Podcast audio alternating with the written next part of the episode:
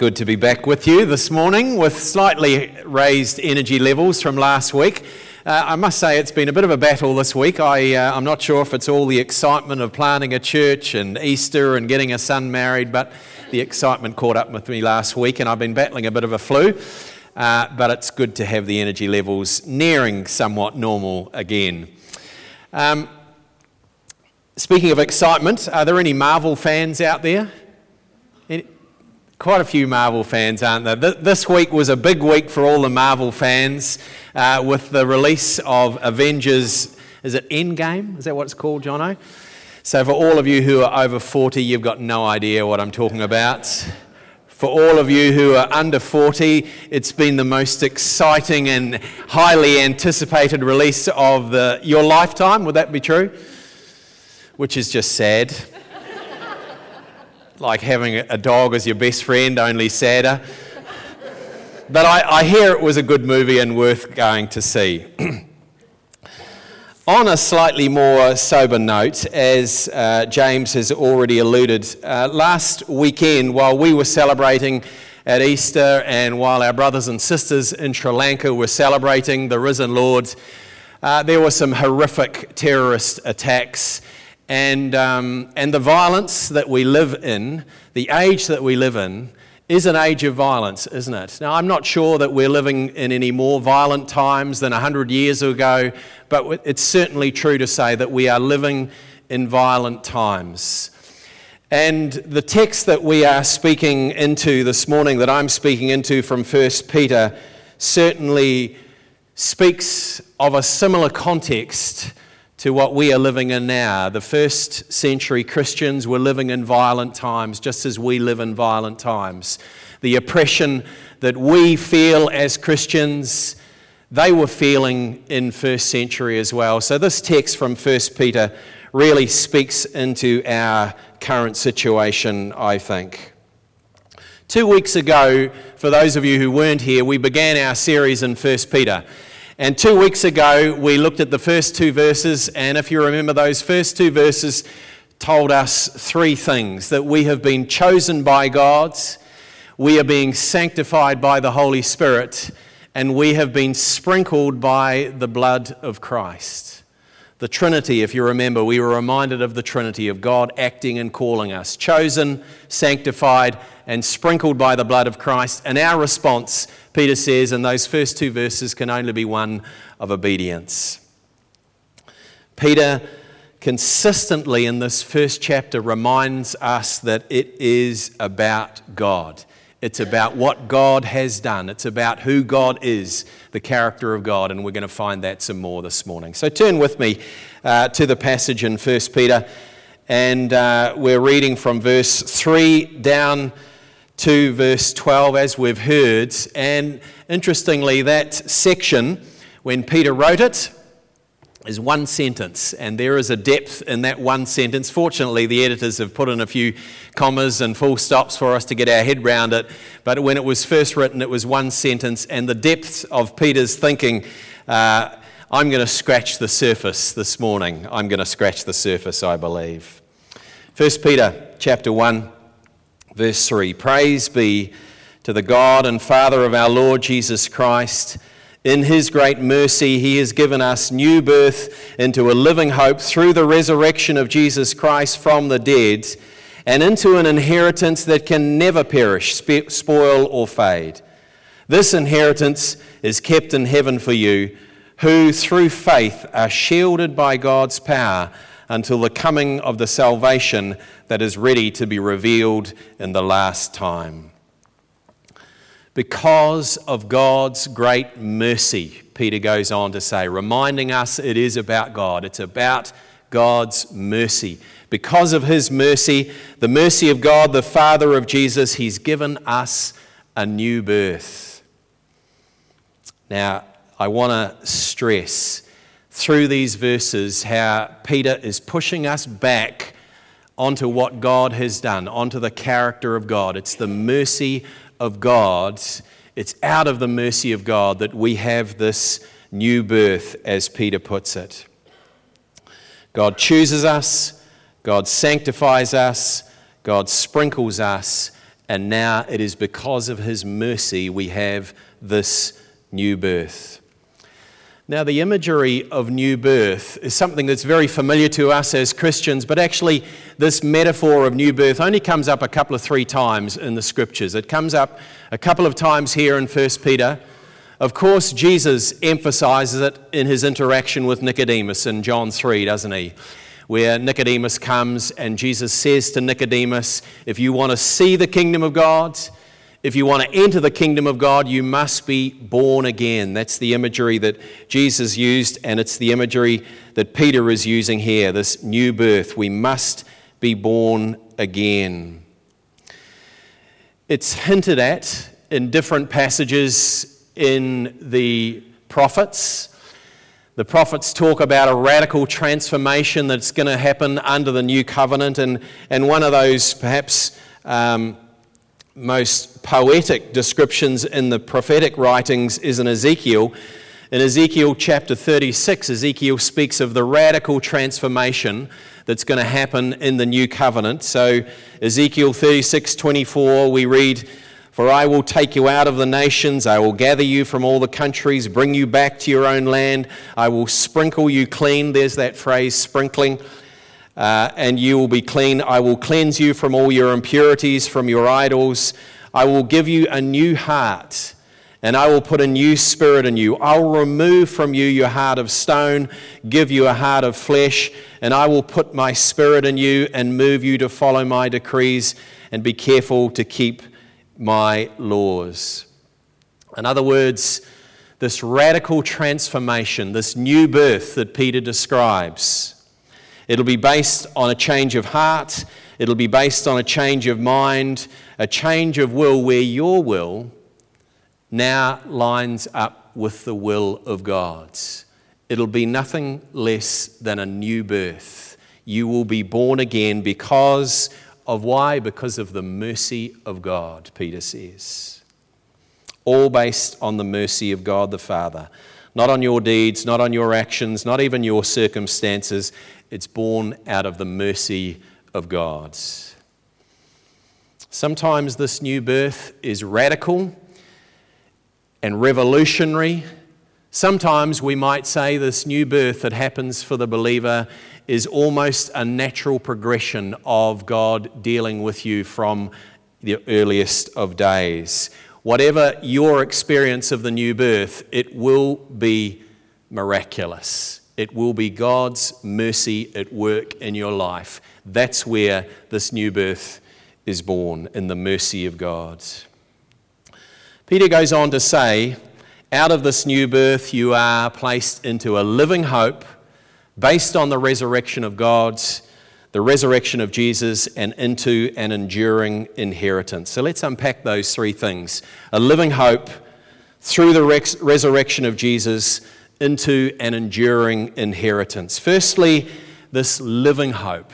The new birth we have ushers us into a living hope, a confident, joyful expectation that things will get even better than they are today. And this hope, Peter says, is living, it is vibrant, it's alive, it is strong, it is vigorous. The basis of it, he says, is the resurrection of Jesus Christ from the dead. Now let's just think back again. Who is Peter writing to? Peter is writing to these Christians in modern day Turkey, ancient Asia, and they were, as we learnt two weeks ago, they were resident aliens, which meant they were a class just above slavery. They weren't citizens, they had no rights of citizens. They were resident aliens, foreigners and strangers just a half step above slavery, and so it was tough. Their existence was hard going. They experienced all the oppression of this Christian sect was undergoing in that first century. They knew what it meant to suffer. They knew what it meant to see their brothers and sisters martyred for their faith. They knew what it meant to have no rights at all. They understood what it meant to experience suffering, violence, and oppression. Death was a constant companion for them, and yet they had heard this good news. They had heard this good news that this Jesus of Nazareth, who had gone to the cross, had three days later been risen from the dead. And here they had heard all the stories about those first apostles who had traveled with Jesus for those three years. They had heard about Peter, the apostle. They had heard how three days after Jesus was crucified, that the apostle Peter was out fishing on the shores of Lake Galilee and then he was called to have breakfast. This Jesus was alive. Imagine then when they received this letter, this letter that's sitting in front of us, that had come from Rome, from this great figure called Peter the Apostle, and he's articulating them the story of the living hope that he's experienced, that Jesus Christ has risen from the dead. Imagine what that would have done for their faith. They've got this letter from the apostle, and he says, You have a living hope it's based on the truth that the Lord Jesus is risen from the dead. Peter can say that because he knew it firsthand, he experienced it, and now he's writing to this first generation believers in Turkey. This resurrection, this living hope based on the resurrection of Jesus, ushers you into inheritance, Peter says. And this inheritance is kept in heaven. An inheritance is a property or a possession that passes to the next generation when a parent either dies or chooses to pass it on.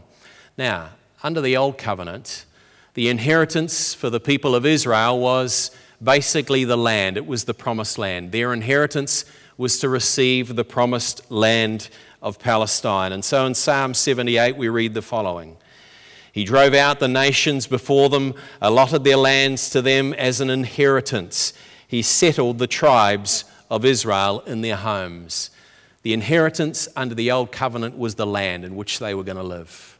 The 12 tribes were allocated that inheritance. But here, Peter's talking about a different inheritance.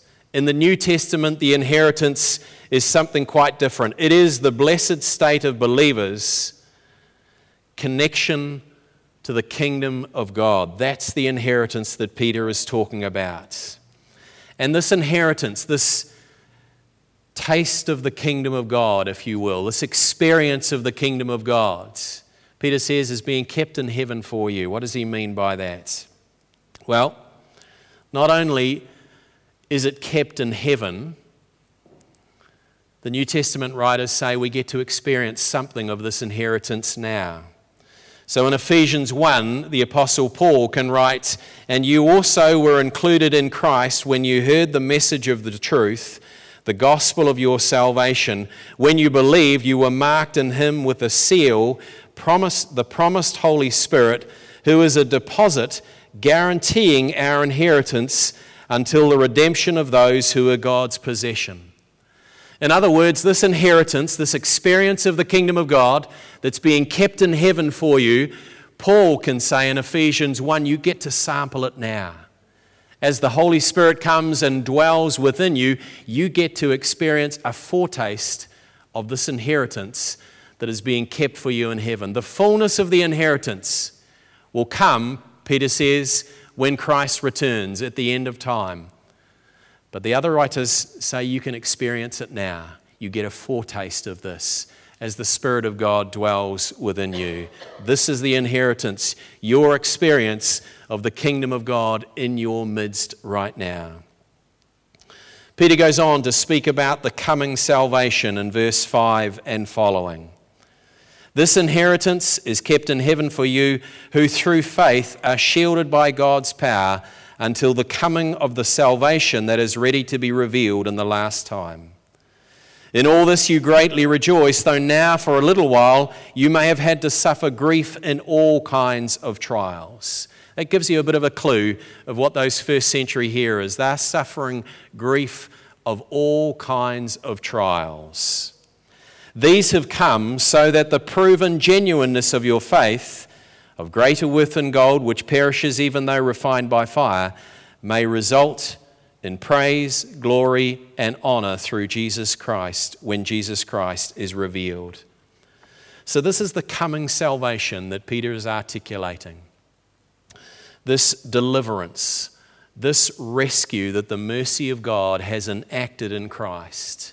This is the coming salvation that you are going to experience in its fullness, in the fullness of time. The coming salvation, the deliverance, the rescue of God. I don't know about you, but I was so encouraged when I saw the picture of those three helicopter pilots who had crashed down in the Auckland Islands. Their helicopter had gone down They'd crashed in the frozen waters of the subantarctic waters. They'd somehow managed to get out of the helicopter. They'd swept to, they'd swum to the shoreline, and then they were on this deserted island, freezing for 15 hours, waiting and wondering, will we be rescued? Will we be rescued? And their only hope was for somebody to come outside, their savior, the Richard Hannibal Hayes, in his helicopter flies down and he saw the three men. What joy it must have been when they saw that helicopter or heard that helicopter come and rescuing them from those subantarctic islands. What joy it is when we see God in His mercy come to us and rescue us in our own plight, in our own lostness on the island that we might have created. This is the imagery of salvation that Peter is articulating here in Christ. Your faith is being tested. Peter says, Your faith is being tested. The grief that you're experiencing, the suffering that you're experiencing, those first century Christians and you now, when you're experiencing the grief, when you're experiencing the suffering, Peter is saying, This is the testing that has to come so that your faith will be proved more genuine. It's worth more than gold. This is the testing of your faith the trials, the suffering, the grief. And yet, those first century Christians could rejoice. Peter could say they could rejoice. Why? Because they knew their salvation was secure because of the character and nature of God. Look at verse 8 and 9. Though you have not seen him, you love him. And even though you do not see him now, you believe in him and are filled with an inexpressible and glorious joy, for you are receiving the end result of your faith, the salvation of your souls. Notice the present tense of the salvation that is coming. Why can they express this joy this inexpressible joy because they are receiving the salvation of their soul. Why can we celebrate now in the midst of trial and grief of every kind? Because we are receiving the end result of our faith, the salvation of our souls, as Peter describes it. He said, he says to them and he says to us, you know, the prophets of old longed to experience and find the grace that you and I are experiencing. Don't ever take this faith journey lightly. Don't ever take it for granted. Look at verse 10. 10. Concerning the salvation, the prophets who spoke of the grace that was to come to you searched intently with the greatest of care, trying to find out the time and the circumstances to which the Spirit of Christ in them was pointing when he predicted the suffering of the Messiah and the glories that would follow. Don't ever take your faith for granted. The prophets of old longed to know and to experience the grace that we're experiencing now. Interesting the phrase he speaks of the Spirit of Christ in the prophets of old. The, spirits of, uh, the Spirit of Christ was prompting the prophets of old. They were looking and finding out when was this day of suffering for the Messiah to come. They were searching intently. And so they were looking for when the suffering of the Messiah and the glories that would be followed, it was revealed to them that they weren't serving themselves, but they were serving you when they spoke of the things that have now been told you, those who have been preached the gospel to you by the Holy Spirit sent from heaven. The prophets of old were yearning to know when the Messiah would come, when his suffering would come, and more than that, when his glory would be revealed. And they learnt that it wasn't for themselves, but it was for us. It was for us that those articulations, those prophetic articulations were recorded. And so we see in Jeremiah, we see in Isaiah, we see in Zechariah, we see in Ezekiel, all of them pointing towards the coming of the suffering of the Messiah, so that the church, you and I, could know the grace. We could experience the grace that comes from God. Notice how Peter begins this passage with the mercy of God he ends it with the grace of God that's coming to you and I, the church. The mercy of God and the grace of God. That book ends this paragraph that we're unpacking this morning.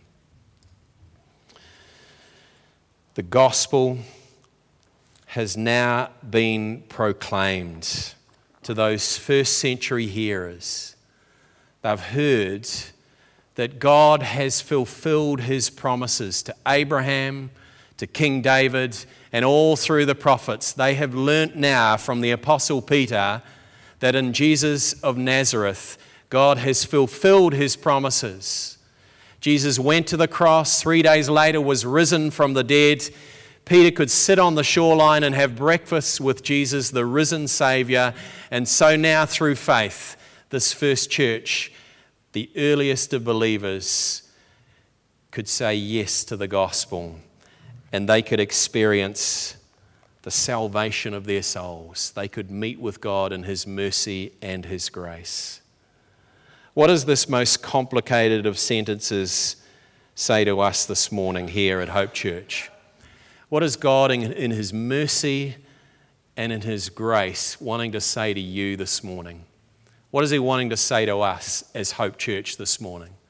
Well, let me out, draw out three lessons from this wonderful, wonderful paragraph inspired and written by the Apostle Peter. The first is this that grief and suffering does not define us, the mercy of God the Father in Jesus Christ defines us. Grief and suffering and trial of every kind does not define us, rather, the mercy of God God the Father of our Lord Jesus Christ is what defines us. Whatever you find yourself, wherever you find yourself this morning, your circumstances, your grief, your trial, your suffering, your struggle does not define the follower of Jesus Christ. It is the mercy of God that defines us. That's the first lesson that Peter shows us this morning. We are shaped and defined by the mercy of God. His kindness, His compassion, His desire to rescue you, His mercy is what defines us this morning. Two weeks ago, on Palm Sunday in northern Nigeria, a baby dedication was happening. And this church in northern Nigeria were celebrating, gathering to celebrate a little child only a few weeks old. And they gathered in celebration and joy and, and the ceremony was getting underway. And just as it was getting underway, some armed militia broke in on that ceremony and they opened fire with machine gun and they killed 17 people in that baby dedication, including the mother of the child. 17 people lost. We live in violent times. But the violence of our age whether it's in Nigeria, whether it's in New Zealand, whether it's in Sri Lanka, whether it's in Dunedin, the violence, the circumstances do not define us as followers of Christ. Amen. It is the mercy of God that defines us. The mercy of God that defines us. Secondly, Peter reminds us in the different nuances of his description of salvation in these verses that salvation is both it is past it is future, it's an inheritance. It's past in that it's based on the resurrection of Jesus from the dead 2,000 years ago. That's the foundation, Peter says, for our salvation. It is future, Peter says, in that there is an inheritance. The fullness of our inheritance is being kept in heaven and it's going to be given to you when Christ returns at the end of time. But significantly, as we learnt in verse 8, it is a present reality. Your salvation, Your experience of salvation is a present reality that you can know today through the indwelling life of the Holy Spirit. As, Peter, as Paul reminded us, a foretaste of this inheritance is ours today through the indwelling of the Holy Spirit. Salvation is past, it is future, it is present. And thirdly, I want to just touch on the call to suffer as Christians, to suffer alongside the suffering of our Messiah, the one who went to the cross. The prophets of old described this suffering, as Peter reminds us in this text. Significantly, perhaps one of the clearest articulations of the suffering of the Messiah comes in the book of Isaiah 53, the suffering servant where we read the following Surely he took up our pain and bore our suffering, yet we considered him punished by God, stricken by him, and afflicted. But he was pierced for our transgressions, he was crushed for our iniquities. The punishment that brought us peace was on him, and by his wounds we are healed.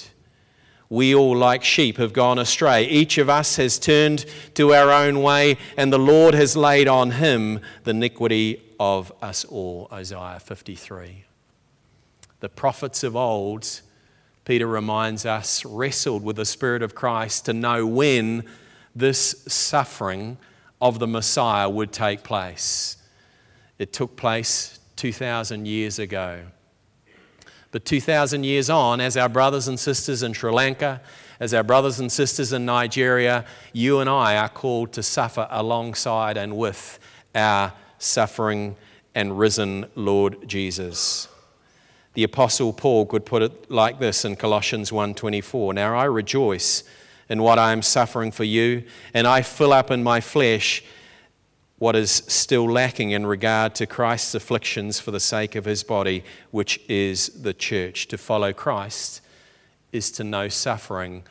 But above all, Peter reminds us this morning in that suffering and grief of all kinds of trials, we have a what? We have a living hope. Do you know that living hope this morning? In the midst of struggle, in the midst of grief of all kinds, in the midst of sickness, in the midst of uncertainty, we have a living hope, Peter reminds us. What's your hope built on this morning? Do you know that living hope this morning? We can build our lives, we can build our plans and our purposes on all sorts of different things. We can build our lives on entertainment, we can build our lives on our, our gifts I was going to say our good looks, but that wouldn't be very helpful. We can build our life on our resources. We can build our life on our reputation. But Peter says there's only one thing that really endures. If you want to know the living hope, if you want to know and experience the living hope, it is to be built on the mercy and the grace of God. That's the only thing that's going to sustain you. That's the only thing that's going to endure. All these other things that I've talked about will be stripped away in the fullness of time. We can lose all of those other things, but we cannot lose the mercy of God and the grace of God in the person of the Lord Jesus Christ. That's where our living hope is. Our living hope is based on a living Savior. Are you building your life this morning on that living Savior? Are you experiencing that living hope? that cannot be taken away from you because your life is built on a living Savior, one who went to the cross, one who rose from the dead, one who is now seated at the right hand of the Father and is reigning from on high. That's where our living hope is based. Born in the mercy and the grace of God. Let's bow our heads and our hearts in prayer. Father, as we gather in your name this morning with the name of hope on our door, you've called us Hope Church. And we thank you this morning for reminding us from the Apostle Peter that we have a living hope that's based on a living Savior because you, Lord Jesus, are alive. I pray for my brothers and sisters. I pray that as this word settles on our hearts as we ponder and meditate on it this week. Lord, that your mercy and that your grace will shape our lives this week. Lord, may we know that taste of the inheritance that you promise us. That in the fullness of time we will experience the fullness of that inheritance. But now we get a glimpse, we get a foretaste as your Holy Spirit lives and dwells within us, as we are born again, Peter says. Lord, would you come by your grace and by your mercy that we might be born afresh even now, that our minds might be renewed, that our hearts might be transformed, that our wills might be realigned to your wills, so that our lives are built on a living hope, a sure foundation. God, in your mercy, God, in your grace, would you do for that for us this morning? That our lives would be secure, not defined by our circumstances, not defined by the grief and the trials that we find ourselves in, but defined by you in your mercy, in your grace, defined by you, Jesus, our risen Savior. So today we say thank you. Thank you for your living word. Allow this word to take root in our hearts that we might live as you call us to live. This we ask in Jesus' name. Amen.